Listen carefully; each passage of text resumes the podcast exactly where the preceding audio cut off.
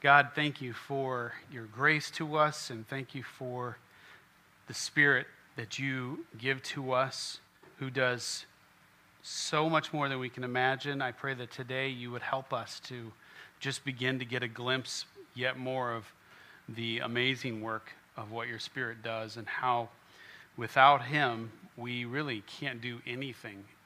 Father, thank you for uh, His work, and I pray that you would do that work in our hearts today that we need, um, opening our eyes to see and our ears to hear. In Jesus' name, amen. Well, good morning again. We got a few people. Hey, it's starting to fill up now in the middle. uh, let me ask you a question. In our salvation, what's the job description of the Father? Like thinking about we in our salvation, what does the Father do? God the Father. Well, let's start with the easy one. What does the Son do, Jesus, in our salvation? He died for us. Thank you, Kevin. Kevin took the easy one, guys.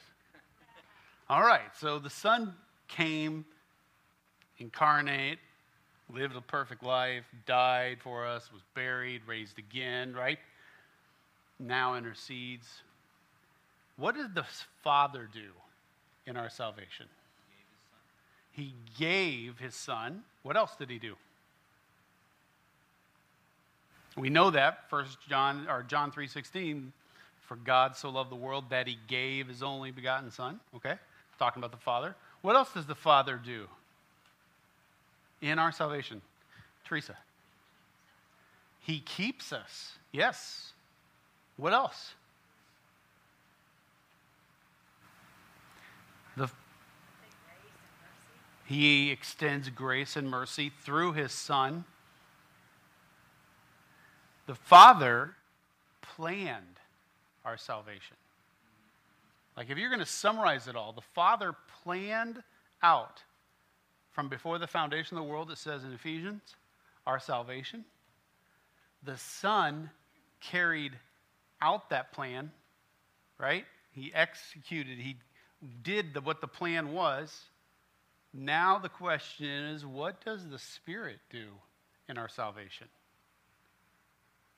So the Father planned it, the Son came and obeyed the Father and died for us, carried out that plan. He accomplished our salvation. What does the Spirit do? You're saved. What does the Spirit have to do with that? Uh, he intercedes. We learned that, right, from um, Pastor, my friend Dan Burris.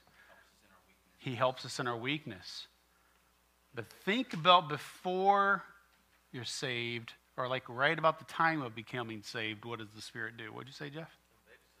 He does convict us. Exactly. We're going to see that he convicts us of sin. What else does he do?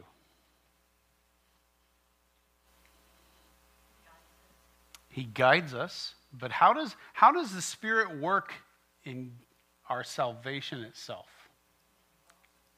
He indwells us. Like that's what happens. We're going to see right away. The Spirit applies salvation.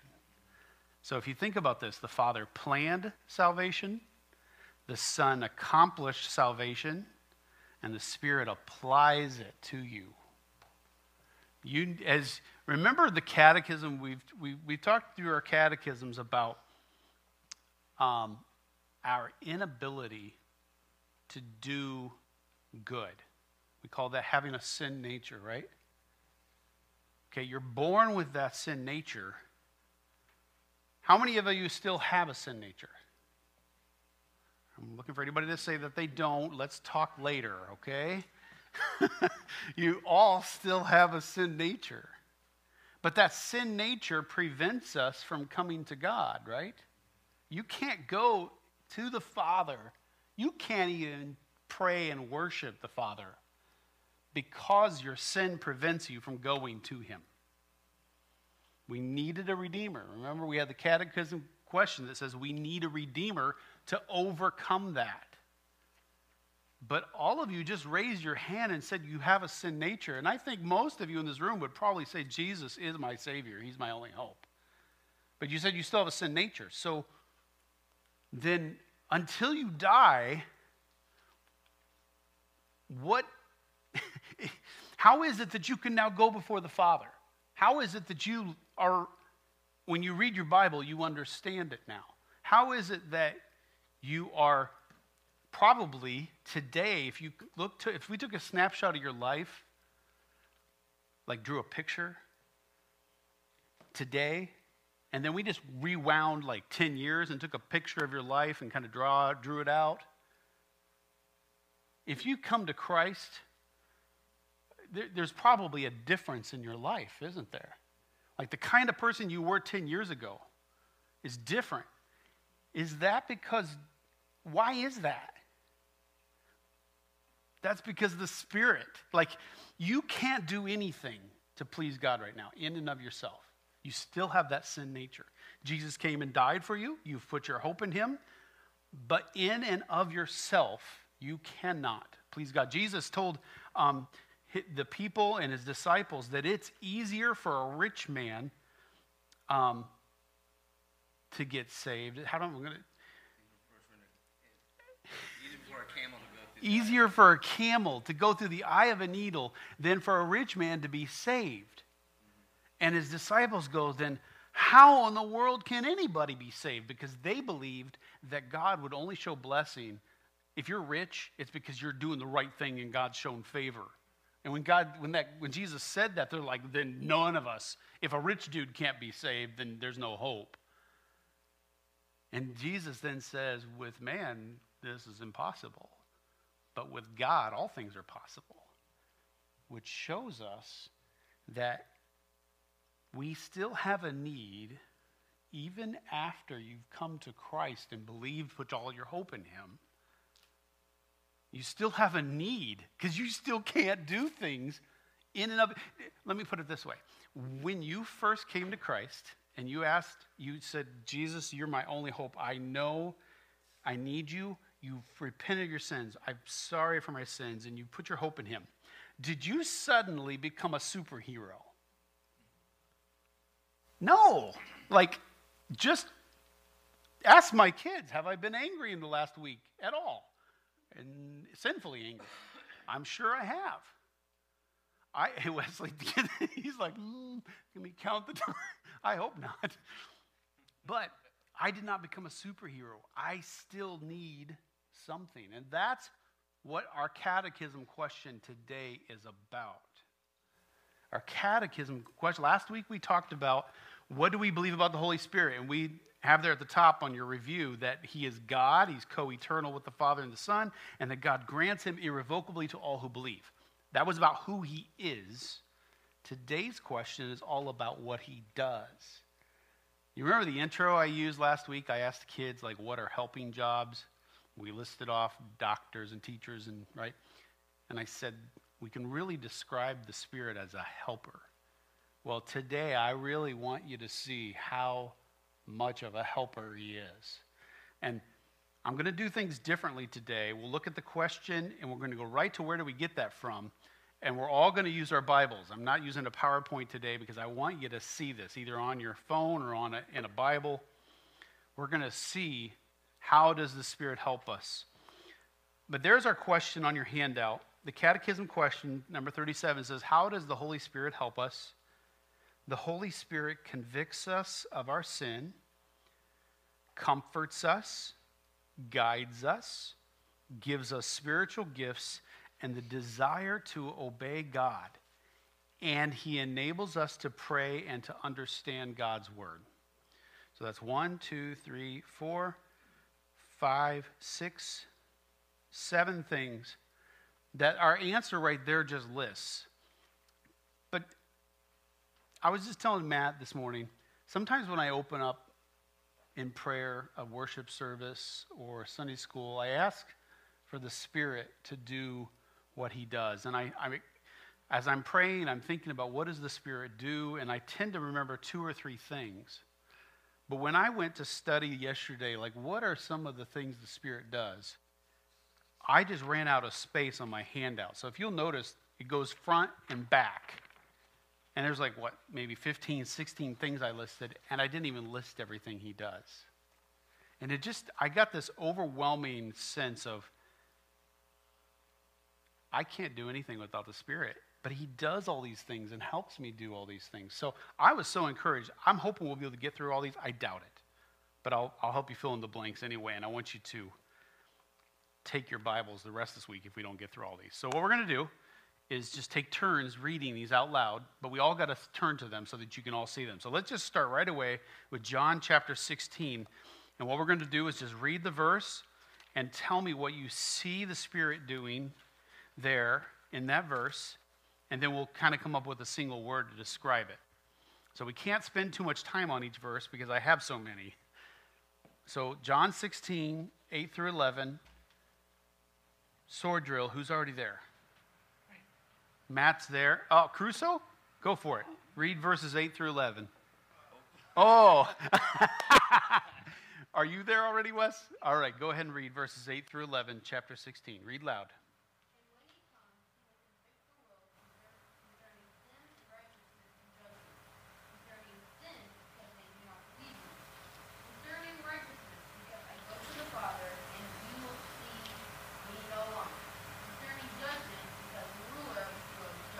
Okay, so what do you see the Spirit doing there? What does it say that He does? Wesley? He, he, he convicts people of judgment that will happen. Yep.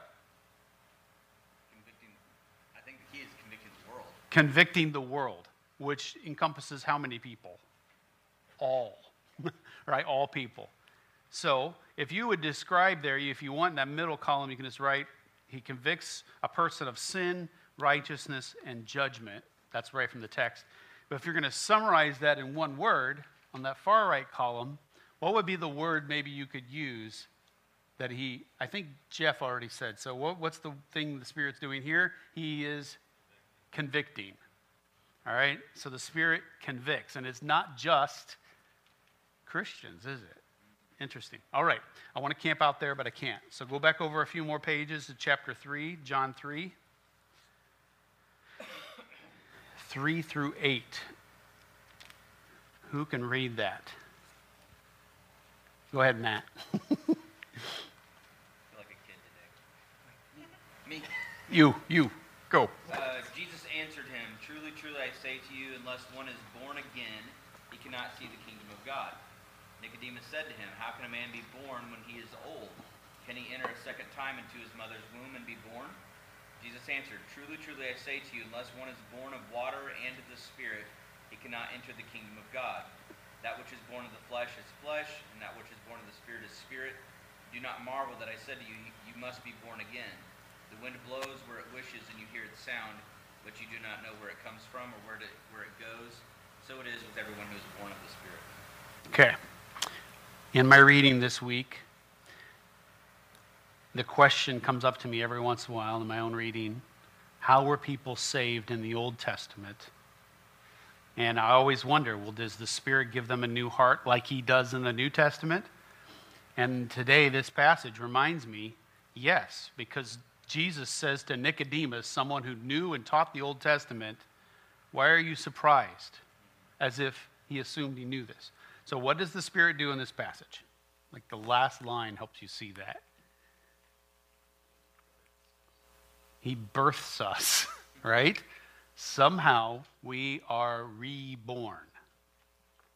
What is that called? You've heard Hollywood people say, I got born again. Have you heard that? I mean, maybe not so much anymore. That was back, that dates me a little bit.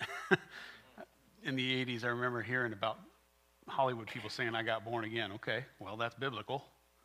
What is that saying then? What does it mean to be born again? Kind of got it there in the text. Wesley? Yeah, I, I would, that's one word we could say. You got saved. It literally means you were given a new heart. The Spirit gives you a heart to believe. Jesus says you've got to have the Spirit to do this work. So if you're in that middle activity column, the Spirit causes a person to be born again. He causes them, to, he gives them eternal life or a new heart.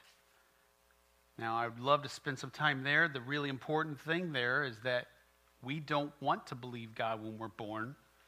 But when the Spirit does this work, all of a sudden you want to believe Him and you want to love Him and you want to trust Him.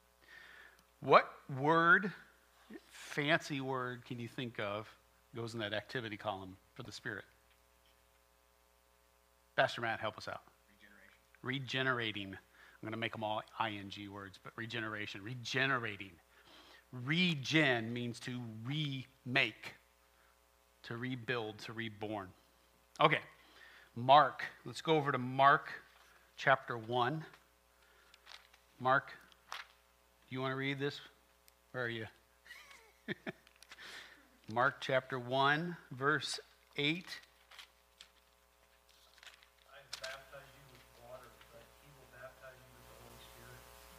Okay.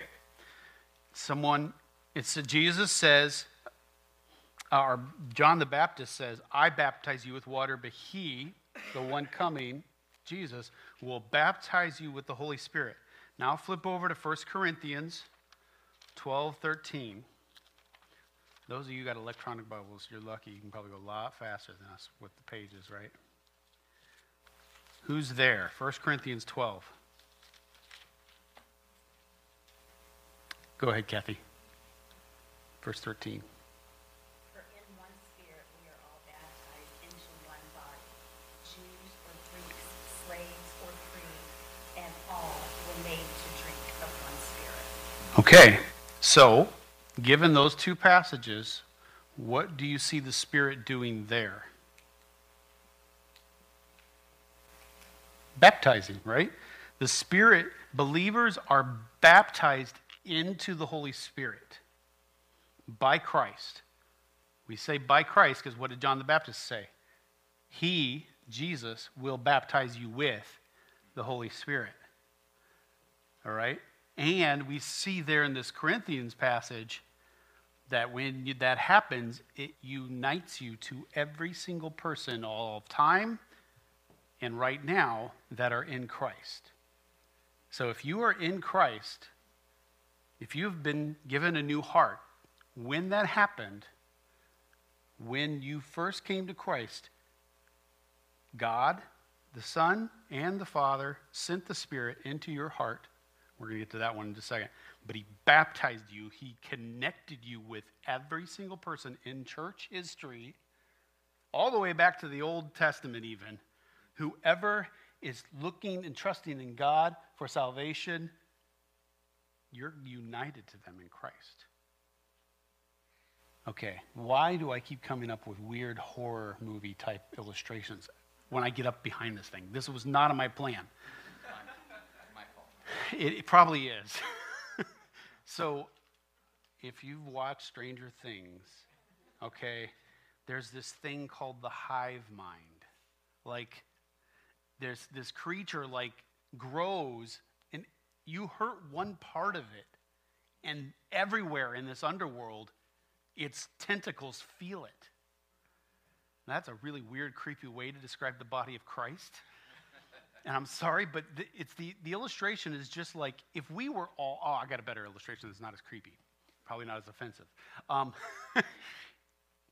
how many of you ever held hands as a kid and one of you touched, touched in a battery and felt the on the other end of it that electric pulse. No, good. That's good, Ava. Not, don't do it. If it's just a nine volt, you're gonna be okay though. How do you know this? It works well with tasers. The point is, and don't think about this like a force, like the Holy Spirit as a force.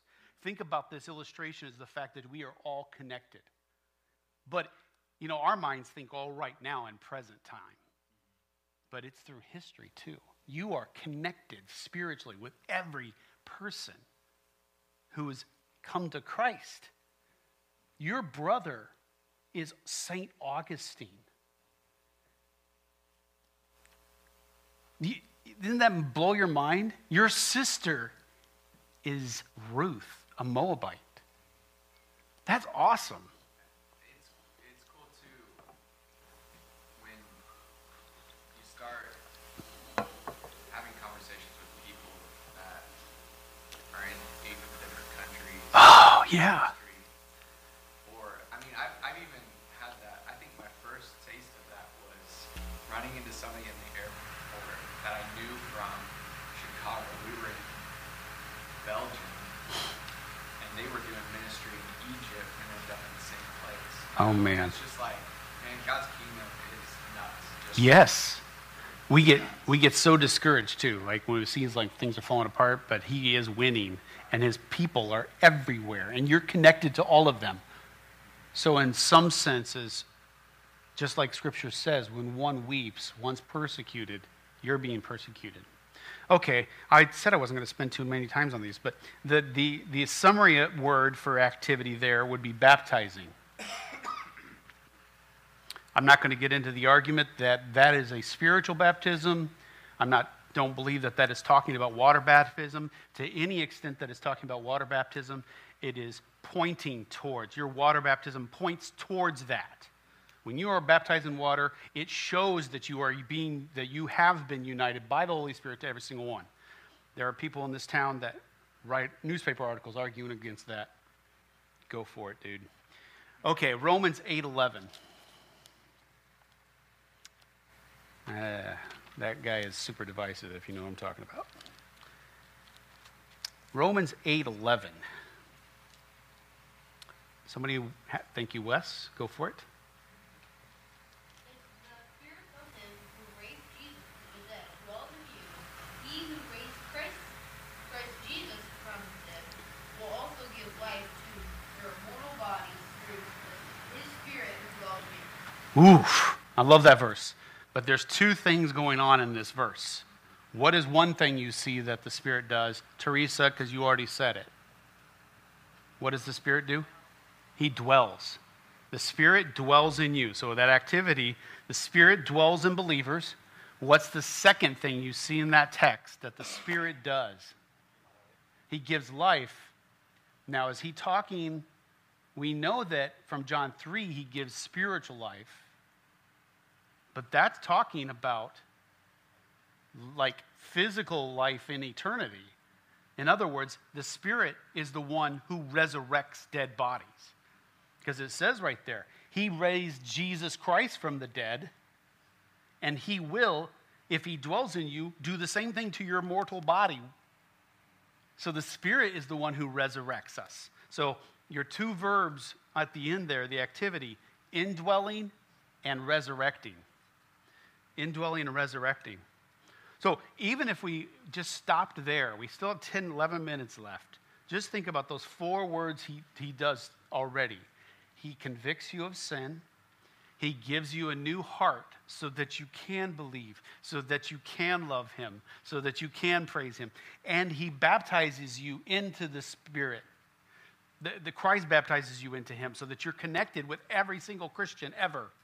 And he indwells you the Trinity lives in you. That's amazing. And he will resurrect your body. All right, Ephesians 1. Let's look and see what else he does. Ephesians 1, 13 through 14. All right, we got to get somebody other than Matt and Wesley.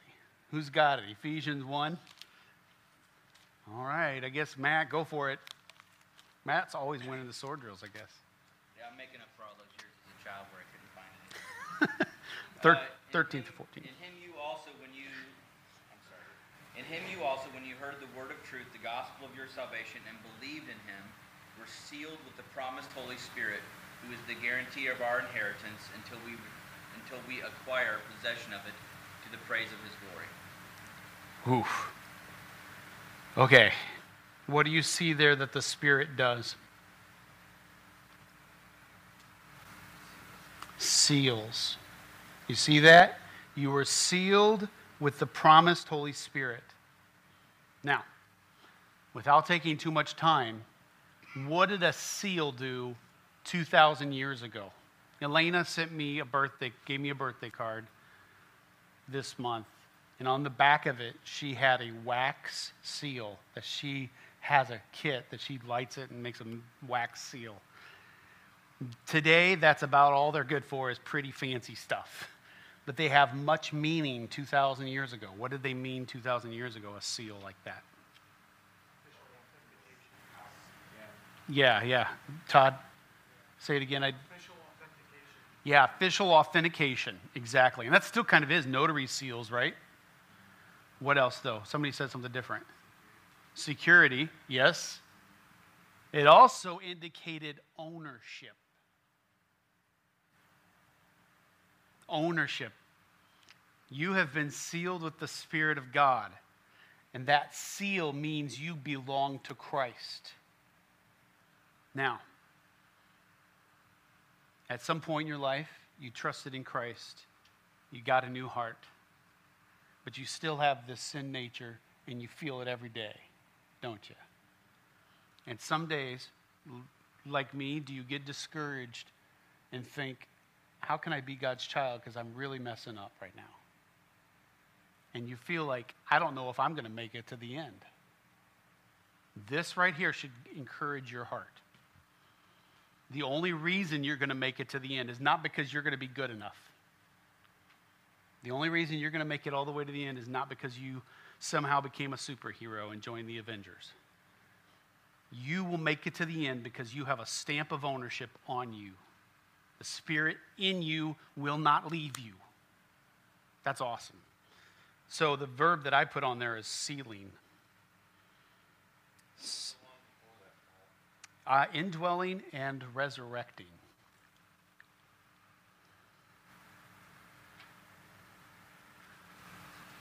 All right.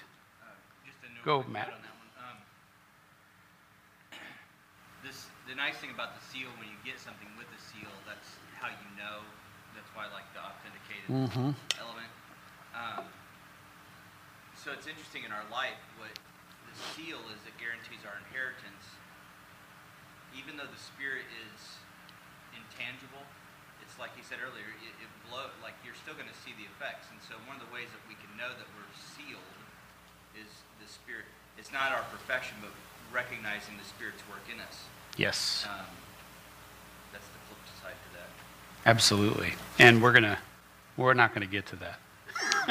so I got to decide. I have six minutes left. All right, you help me decide. Should we just take our time to go through these, and next week we could just finish it? Okay. All right, good. Because there's some there's some really awesome stuff in here. All right, let's look at 2 Corinthians 3, 17.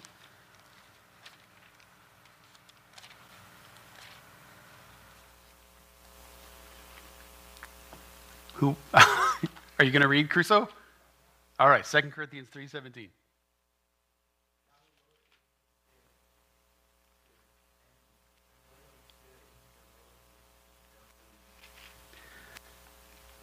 Yeah. Where the spirit of the Lord is, there is freedom. Now, what is he talking about? What kind of freedom there? Kathy, you answer this because I know you know this personally.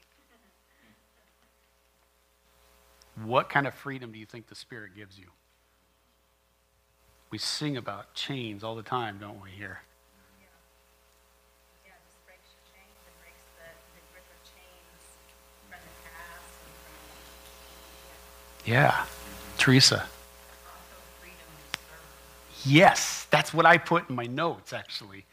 You are born a slave to sin. And if you've ever been to, and I, I recommend doing this, I was in Memphis last summer. And Sabrina and I went and saw an old home and toured through it, and they had slave chains there because it was right by a marketplace where they would sell them. And it just sticks out in your mind, these shackles. You can just imagine that slavery. Chained. You were born with chains, bound to sin, with a heart that's bound to sin. And the Spirit breaks that off.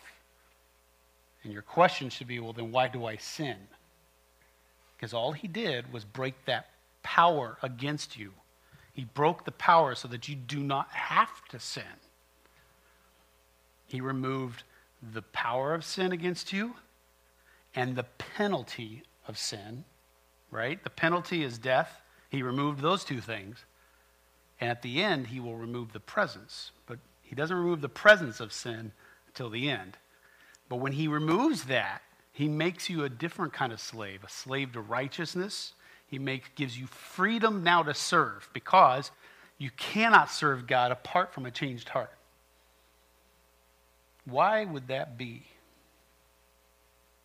I got time, I can wrestle with this one. Why would I say that until the chains of sin are broken, you are unable to serve God? So, okay. Just carry those shackles. And just, just, yeah, it's like carrying the past around with you. Yes, Matt? I don't know if this is where you're going with this, but I, I think there's also the reality that when you're enslaved to sin, even the, the things that might appear to be That's right. righteous Yeah. are done for these other motives of the purpose of selfishness. Yes, exactly. That's exactly where I'm going. So I must be a pagan because I keep thinking of references that to pop culture. So Friends, I watched it in the 90s. I confess, okay? I go and watch it today. I'm like, oh man, why did I watch this trash? Because there's a lot of immorality in that. But there's, it's at Christmas time. Phoebe, you remember Phoebe, blonde hair, the, the dits. I mean, she, right? So she is volunteering to ring bells for like the Salvation Army. And there's this funny scene like somebody throws a cigarette into her thing and she gets so mad. You can imagine her doing that. Well, they're at the coffee shop talking about this, and she gets really philosophical. And I, I bring this illustration up a lot. She, in that, in that episode, she points out that nobody really truly does anything altruistically. What that word means is truly emptied of self. Because she was doing it, she admitted, for the feel good. I'm doing something for humanity. My real deepest reason for ringing those bells is that it makes me feel good to do that.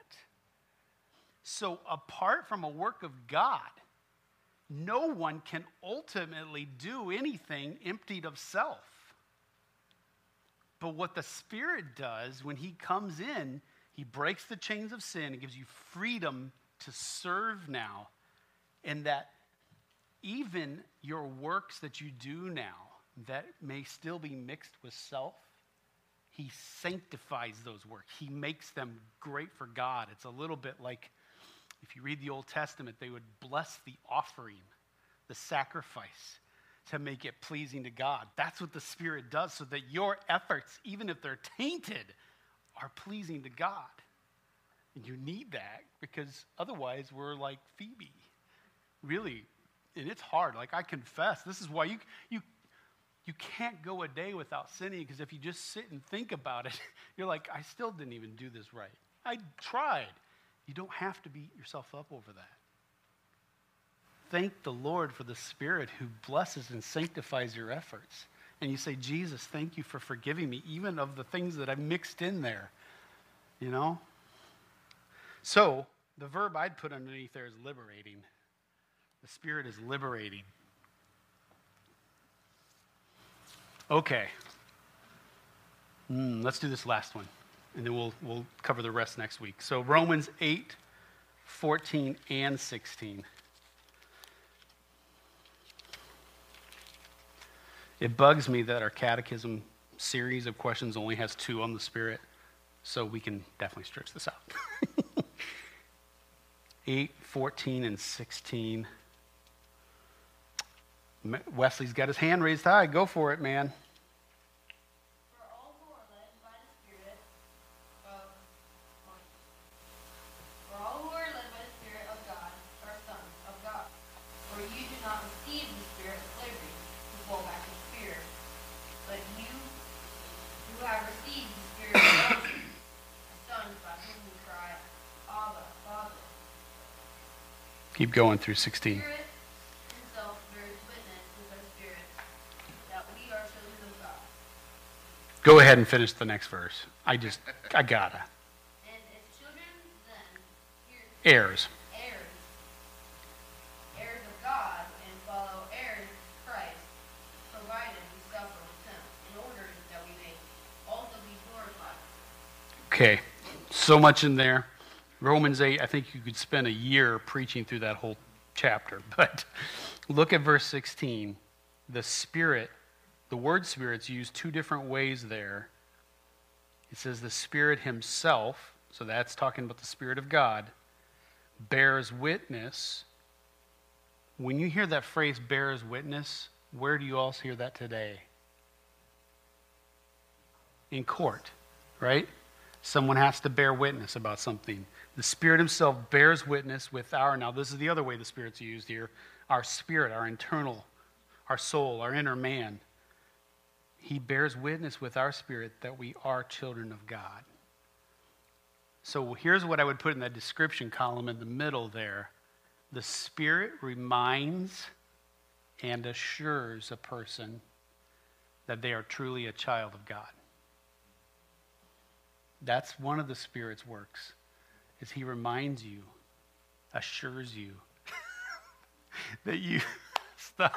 I can't having a serious moment right now, and He gives me this look, and He's like, this. The Spirit assures you that you are a child of God. One of the Spirit's jobs to help you is to assure, is a, uh, this is the word I put in the end, assuring, A S S U R I N G. He is assuring you that you are His child. And if you don't have that assurance, come talk to somebody you know does and say, Help me understand. How can I get that? You are dismissed.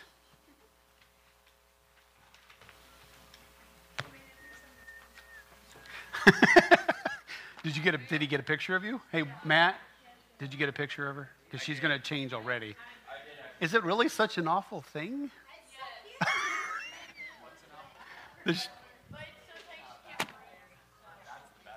okay.